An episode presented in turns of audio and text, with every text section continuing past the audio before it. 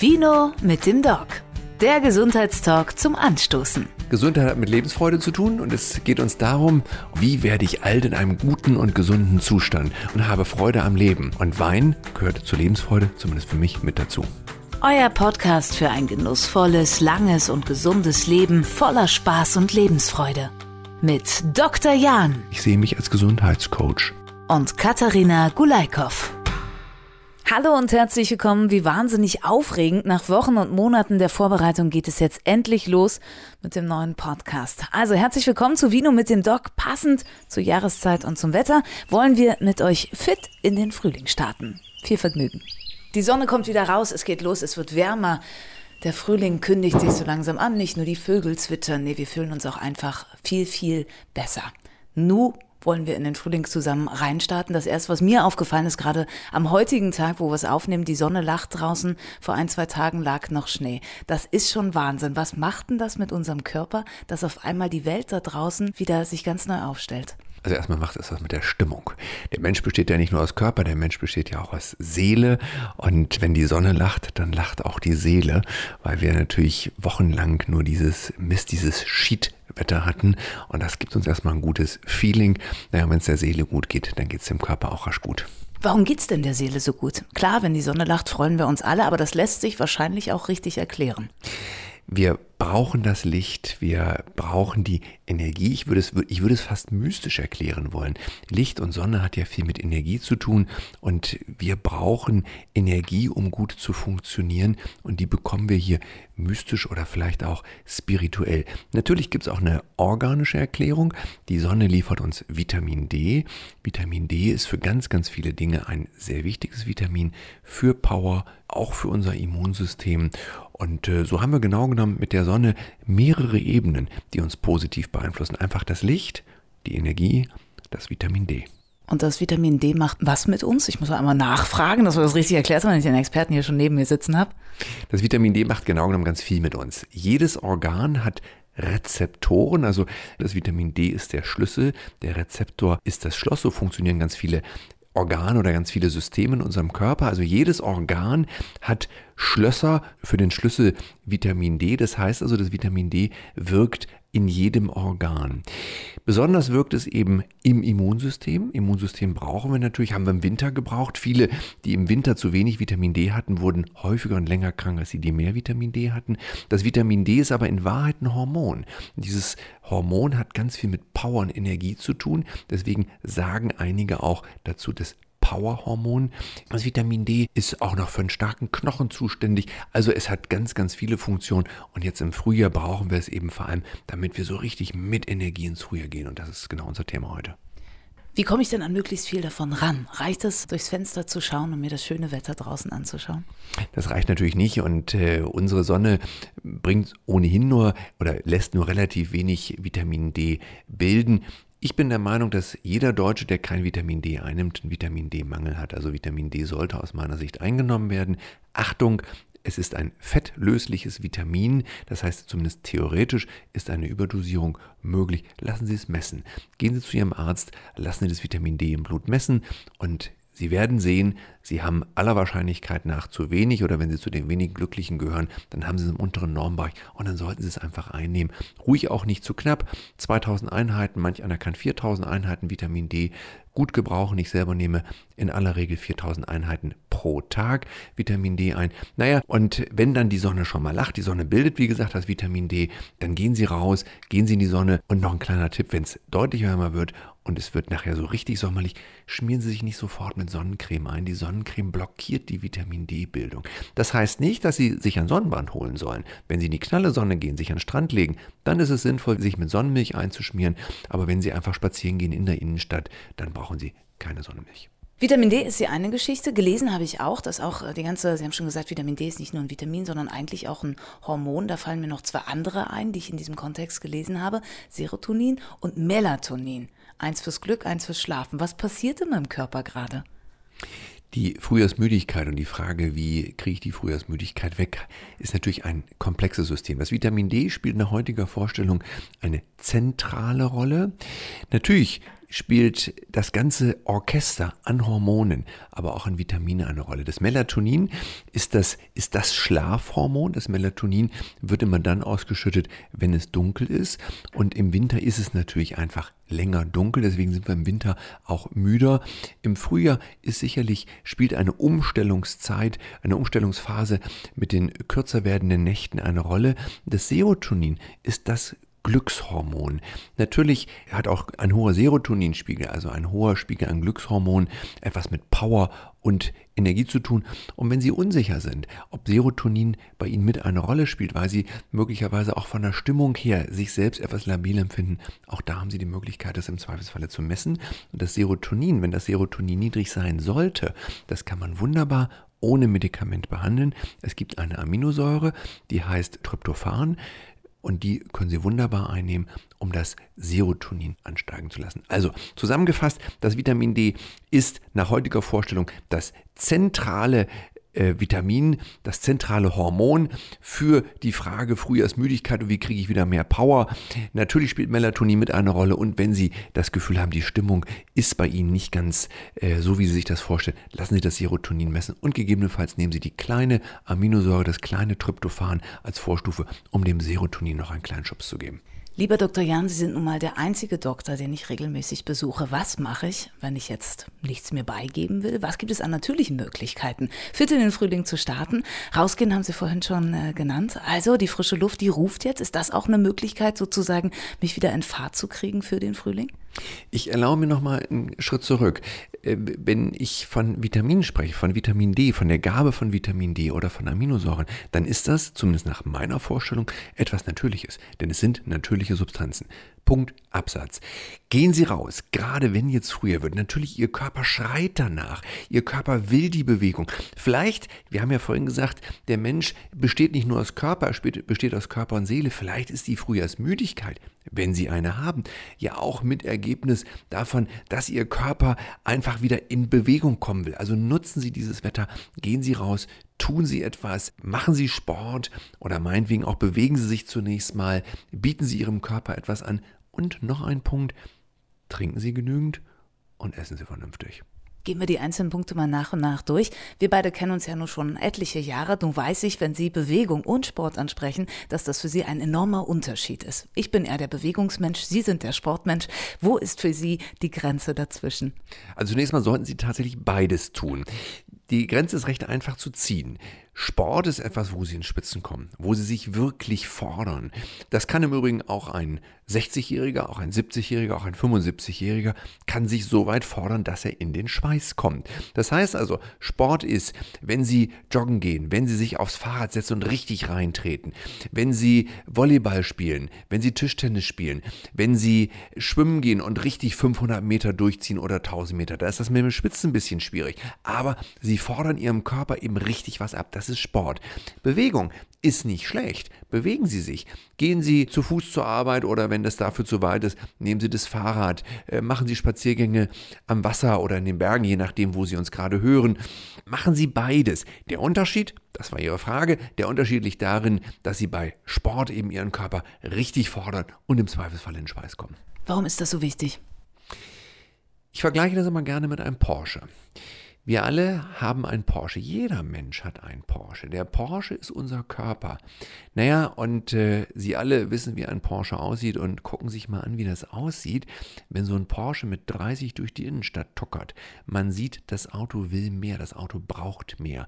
Unser Körper ist dafür konstruiert. Und wenn wir diesen Körper nicht geben, wofür er konstruiert ist, wenn wir nicht immer mal auch an die Grenze der Leistungsfähigkeit rangehen, dann baut der Körper eben ab. Dann wird er eben, dann altert er schneller, dann ähm, werden wir schneller faltig, dann werden unsere Blutgefäße bildlich gesprochen schneller faltig, dann werden die Organe eben schneller alt.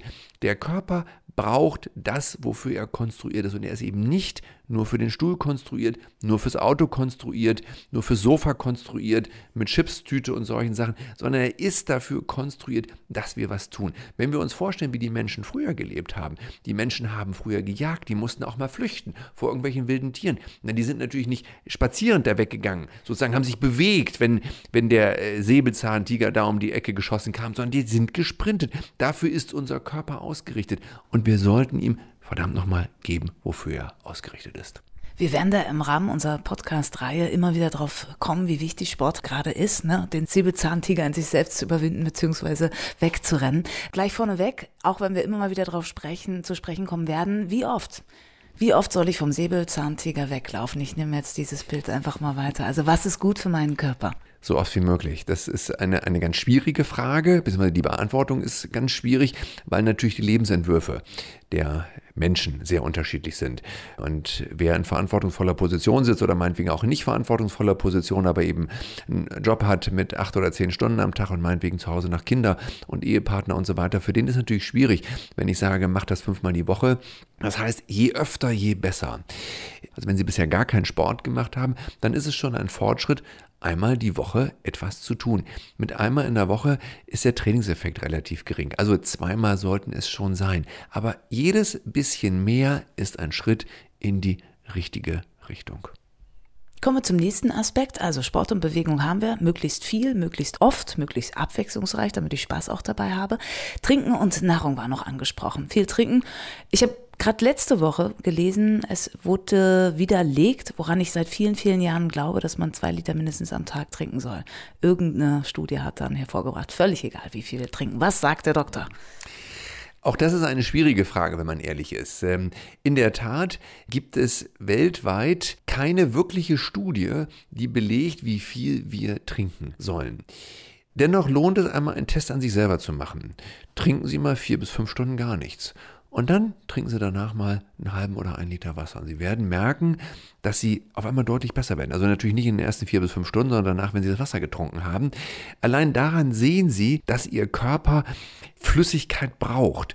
Wenn Ihnen wichtig ist, dass Ihre Haut möglichst langsam altert, also wenn Sie möglichst wenig Falten haben. Und da haben wir übrigens auch sehr viel wissenschaftliche Belege, dann hilft Trinken ganz wunderbar, weil das einfach die Haut glättet und strafft. Wenn Sie viel trinken, dann kommt ihr Kreislauf in Schwung, dann geht genau genommen auch der Blutdruck ein bisschen hoch. Wer unter niedrigem Blutdruck leidet, für den ist Trinken ideal, einfach deswegen, weil sich das Volumen in den Gefäßen füllt. Und wenn sich das Volumen in den Gefäßen füllt, dann geht der Blutdruck hoch. Also, ich bin schon der Meinung, dass es sinnvoll ist, zwei bis zweieinhalb Liter Wasser zu trinken. Und wenn ich das gerade darf, sagen darf, liebe Frau Gulaikow, Sie haben spontan zum Glas gegriffen hier. Die Hautgeschichte hat es spontan gemacht, ne? die Falten kommen und so. Ich trinke hier gerade auf Ex meinen Liter. also, ich bin der Meinung, dass man sehr, sehr gut ähm, empfehlen kann und dass es sinnvoll ist zu empfehlen, zwei bis zweieinhalb Liter Wasser. Und es ist schwierig, auf diese Menge zu kommen, aber das sollte die Orientierung sein. Was Sie trinken sollten, ist klar zu beantworten. Beziehungsweise was Sie nicht trinken sollten, ist klar zu beantworten. Trinken Sie möglichst nicht diese gezuckerten Säfte, diesen gezuckerten Mist, diese Softdrinks, Eistee. Das sollten Sie nicht trinken, denn das ist vor allem Zucker. Das macht Sie dick, das macht Sie müde, das macht Sie saftlos und das macht Sie depressiv im Übrigen. Also wenn Sie trinken, trinken Sie Wasser oder trinken Sie ungesüßte Tees, gerne auch Kaffee. Viel trinken, das ist wichtig. Und ein Wein am Abend, da kommen wir später drauf, warum der auch ganz gut mal sein könnte und darf. Die Ernährung spielt natürlich eine Rolle. Das merkt man ja an sich selbst. Wenn es Winter ist, dann kommt mal so eine schöne Suppe auf den Tisch oder was Deftiges. Jetzt kommt der Frühling. Da kommt wieder eher der Salat in die Überlegung hinein, wenn man darüber nachdenkt, was könnte man denn jetzt heute Abend oder heute Mittag essen? Was empfehlen Sie? Zunächst mal gibt es beim Essen nichts, was verboten ist. Das, Zum Glück. Ja, völlig, völlig in Ordnung. Völlig, das Leben soll Freude machen. Da gehört Essen mit dazu. Essen ist ein Stück Kultur. Das ist ja ein, ein, ein Irrglaube, den wir uns angewöhnt haben, dass Essen etwas Böses ist. Nein, Essen ist etwas Gutes. Essen ist etwas Positives. Essen ist unser Freund. Essen ist, ich wiederhole es gerne, ein Stück Lebenskultur. Und, auch das sage ich gerne nochmal, es gibt nichts, was verboten ist, außer Giftpilzen. Die sollten Sie besser nicht essen. Also trotzdem sollten Sie sich vernünftig ernähren. Essen Sie Gemüse, Gemüse, Gemüse und auch Obst. Und natürlich dürfen Sie Fleisch, okay, ich bin Vegetarier. Äh, ich würde mich freuen, wenn Sie möglichst wenig Fleisch essen. Warum? Warum wenig Fleisch? Ich glaube, dass es einfach nicht in Ordnung ist, dass wir Tiere umbringen, um uns zu ernähren. Aber aus rein, ähm, sagen wir, körperlichen Gründen? Das ist eine ganz schwierige Frage. Ähm, es gibt da sehr, sehr widerstreitende Argumente. Es gibt von der medizinhistorischen Seite oder von der ernährungshistorischen Seite her gibt es Experten, äh, die sagen, wir haben immer schon Fleisch gegessen, also ist Fleisch eine natürliche Ernährung. Es gibt aber auch ähm, Experten, die sagen, nein, das ist äh, nicht richtig, wir haben nicht immer schon Fleisch gegessen. Es hat eben auch Zeiten gegeben, in denen die Menschen sich sehr fleischarm ernährt haben. Und was für mich noch ein Argument gegen Fleisch ist, ist die Einschätzung der Yogis. Die Yogis sagen, was du isst, muss dir Energie geben. Und Totes kann keine Energie geben. Du suchst mit dem Essen, das Vergnügen lassen wir jetzt mal raus, Energie, Power. Wenn du in deinen Tag kommen willst, brauchst du Leistung, Power, Energie. Also ist Energie. Und ich wiederhole es, Totes gibt keine Energie. Es spricht also in der Tat einiges dafür, möglichst wenig Fleisch zu essen oder es vielleicht auch ganz ohne zu versuchen. Jetzt war aber Ihre Frage, was sollen wir essen? Essen Sie immer mit Gemüse, sollten also jeden Tag Gemüse, mehrere Portionen, fünf Portionen Obst oder Gemüse am Tag. Ich will es gerne nochmal auf den Punkt bringen, damit ich nicht missverstanden werde. Das heißt nicht, dass Sie nur Gemüse und Obst essen sollen. Nein, Sie können gerne auch Brot essen, wobei Brot ist so ein, so ein typischer Dickmacher, aber es, es, gibt ja nichts, was verboten ist. Ähm, Sie können morgens Haferflocken essen zum Frühstück. Natürlich nicht trocken, sondern mit Milch, auch nicht nur mit Kuhmilch zwangsläufig, sondern beispielsweise mit Hafermilch. Sie können ein Stück Obst reinschneiden, Sie können dazu wunderbar was trinken. Sie können mittags äh, Kartoffeln, Reis essen, Gemüse, Fleischersatz oder wenn es dann sein muss, auch mal ein Stück Fleisch oder auch Fisch. Und äh, Sie können auch abends Eiweiße essen, wie Quark, wie Kräuterquark und da wieder Gemüse mit dazu. Also auf den Punkt gebracht, haben Sie Spaß am Essen, aber wenn Sie Ihrem Körper Energie geben wollen, die kriegen Sie eben überwiegend durch Gemüse und deswegen sollte das Gemüse immer mit dabei sein als Spritgeber. Obst auch, aber Gemüse hält, was Obst verspricht. Kann man erklären aus medizinischer Sicht, warum ich zu unterschiedlichen Jahreszeiten unterschiedliche Gelüste habe, gerade beim Essen? Stellt sich mein Körper schon auf so eine jetzt leichtere Phase ein oder ist das nur bei mir so? Also ich würde es äh, psychoemotional erklären. Ich finde zunächst mal jede Jahreszeit schön. Jede Jahreszeit hat ja ihr Besonderes. Und der Winter ist ja eine gemütliche Jahreszeit. So empfinde ich das. Ja, dann kommt die Weihnachtszeit und dann wird es gemütlich und dann sitzt man gerne mal zu Hause, vielleicht auch schon ein bisschen früher mit einem Glas Rotwein und lädt sich nette Freunde ein. Äh, und wenn es gemütlich ist, dann ist natürlich der, der, der, der Drang zu etwas Schwererem leichter. Im Frühjahr, das Frühjahr hat ja schon was von Leichtigkeit, ja. Auch wenn Sie sich die, die, die Parfümdüfte angucken, die werden im Frühjahr auch leichter. Es muss also irgendwie, muss diese Jahreszeit, dieses Frühjahr, was wir jetzt haben, etwas mit unserer psychoemotionalen Situation zu tun haben. Und es ist ja nur stringent, wenn dann eben auch eher die Gelüste auf leichtes Essen gerichtet sind. Wobei das aber nur teilweise stimmt in Deutschland, denn es kommt ja die Grillsaison. Und ich glaube nicht, dass die meisten Menschen leichtes grillen. Sondern böses Fleisch und doofe Salate und schreckliche Soßen. Ja, vor allem totes Tier. Ja, ne? Ja. Oh, lecker. Wir haben gerade ein bisschen verloren, Frau Gulland. Ja, total, ne? Ich esse ganz wenig Fleisch, ganz wenig Fleisch, aber mal ist das ja, mal, ja, ist so, ist so, ja, ist wirklich. So, kommen wir mal ganz schnell zum nächsten Thema. Gelesen habe ich auch noch, dass es ja grundsätzlich auch im Winter, aber auch gerade in der Umstellung zum Frühjahr gut tun soll, Wechselduschen zu vollziehen. Ich hatte damals, das wird jetzt alle wahnsinnig interessieren, eine Englischlehrerin Frau Früh ins Feld. Ähm, wunderbarer Name, schrecklicher Unterricht, aber das ist eine andere Geschichte. Die hat darauf geschworen, immer jeden Tag Wechselduschen in ihrem Körper Wechselduschen zu vollziehen und war nie krank. Das war für uns als Schüler sehr bedauerlich, aber für sie wahrscheinlich sehr, sehr gut. Was halten Sie denn von Wechselduschen? Kommen wir auch so fit in den Frühling? Also die Empfehlung von Miss Early in the Field. sozusagen. Ja, also Wechselduschen ist natürlich eine hervorragende Sache, einfach weil es den Kreislauf anregt. Äh, warmes Wasser ist ja etwas, was uns eher runterfährt, was die Gefäße weit macht, was den Blutdruck senken lässt, was das Herz ein bisschen langsam macht. Und Wechselduschen heißt ja letztendlich heißes Wasser, kaltes Wasser, was den Kreislauf also erst runter, dann wieder hochfahren lässt und damit eben den Kreislauf in abwechselnder Weise anregt und somit belegt. Nun bin ich kein Experte für Wechselduschen. Ich weiß also nicht so genau, ob man das dann mehrmals durchführt, ob nach kalt dann wieder warm kommt und nochmal kalt. Aber wenn dem so sein sollte, ist das also sicherlich etwas, was den Kreislauf in verschiedener Weise anregt, entregt, anregt, entregt. Und das ist immer etwas, was natürlich für uns Menschen, für unseren Organismus und für unseren Stoffwechsel gut und wichtig ist. Stichwort Sport vorhin, nicht geben Sie Ihrem Körper, was er braucht und damit werden auch, mit dem Wechselduschen werden ihm auch so ein bisschen die Grenzen des Stoffwechsels austariert und das ist immer gut für unseren Körper. Gutes wollen wir unserem Körper natürlich auch tun. Jetzt ist ja gerade diese unendlich lange Erkältungszeit so langsam am Abebben. Also Grippe war ein Riesenthema in diesem Winter, Erkältungskrankheiten waren ein Riesenthema. Ich habe das Gefühl, es war so, so präsent, diese Erkrankung wie wie schon lange nicht mehr. Was muss ich denn tun, wenn ich jetzt auch zum Beispiel erkältet war oder eine Grippe hatte und mein Körper echt jetzt nochmal neue Energie sammeln muss? Was muss ich tun, um sozusagen richtig auszumisten im Körper? Also erstmal war es in der Tat irre. Es war wirklich irre, was wir hier teilweise in der Praxis erlebt haben mit Erkältungsfällen. Im Übrigen subjektiv, also gefühlt das zweite Mal nacheinander. Das letzte Jahr war ähnlich irre. Was in diesem Jahr anders war, war, dass viele sehr lange krank waren. Zwei Wochen, drei Wochen.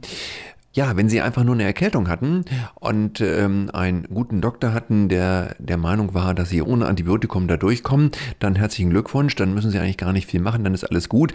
Wenn sie aus welchen Gründen aber immer auch immer ein Antibiotikum bekommen haben, dann sollten sie etwas tun, denn eine Antibiotikatherapie ist immer eine Therapie, die im Darm wie eine Maschinengewehrsalve wirkt. Im Darm haben sie ganz, ganz viele Bakterien, also Kleinstlebewesen sozusagen. Und das Antibiotikum zieht da wie eine Maschinengewehrsalve durch und vernichtet alles, was sich ihm in den Weg stellt. Dummerweise ist in unserem Darm 70 bis 80 Prozent unseres Immunsystems und davon fehlt ihnen jetzt also einiges. Und auch das hat natürlich was mit Power oder Nicht-Power, Stichwort Frühjahrsmüdigkeit zu tun.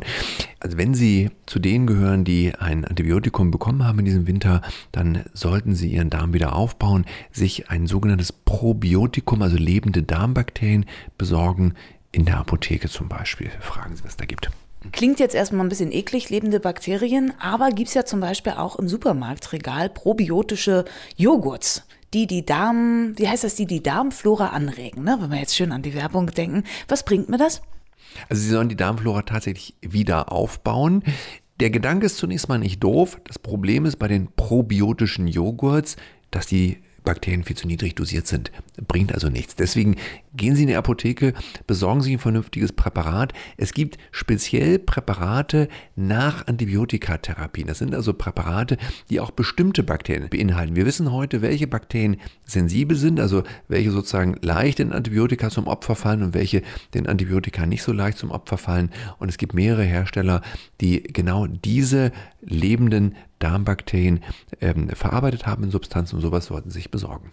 Und die kann ich dann in meinen probiotischen Joghurt machen, dann ist alles gut. Genau, die können Sie dann in Ihr probiotisches oder noch besser in Ihren Naturjoghurt machen, weil ich mir nämlich jetzt gerade die Frage stelle, ob in dem probiotischen Joghurt möglicherweise wieder Zucker drin ist. Ganz also, bestimmt. Ganz, ganz bestimmt, denke ich nämlich auch. Ja, ja, genau. Also machen Sie es ins Naturjoghurt, das ist völlig in Ordnung. Okay, und dann schreibe ich selber neu probiotisch und viel besser, weil nicht Zucker. Wo wir gerade bei Medikamenten sind, die dunkle Jahreszeit, die wir gerade hinter uns lassen, ist ja oft immer mit so depressiver Stimmung zusammenhängend. Und wir wissen ja, dass immer mehr Leute auch Anti Antidepressiva bekommen. Ist jetzt ein Zeitpunkt, da mal drüber nachzudenken, ob das vielleicht gerade alles so gut eingestellt ist? Also macht da auch der Frühling irgendwas mit mir oder kann?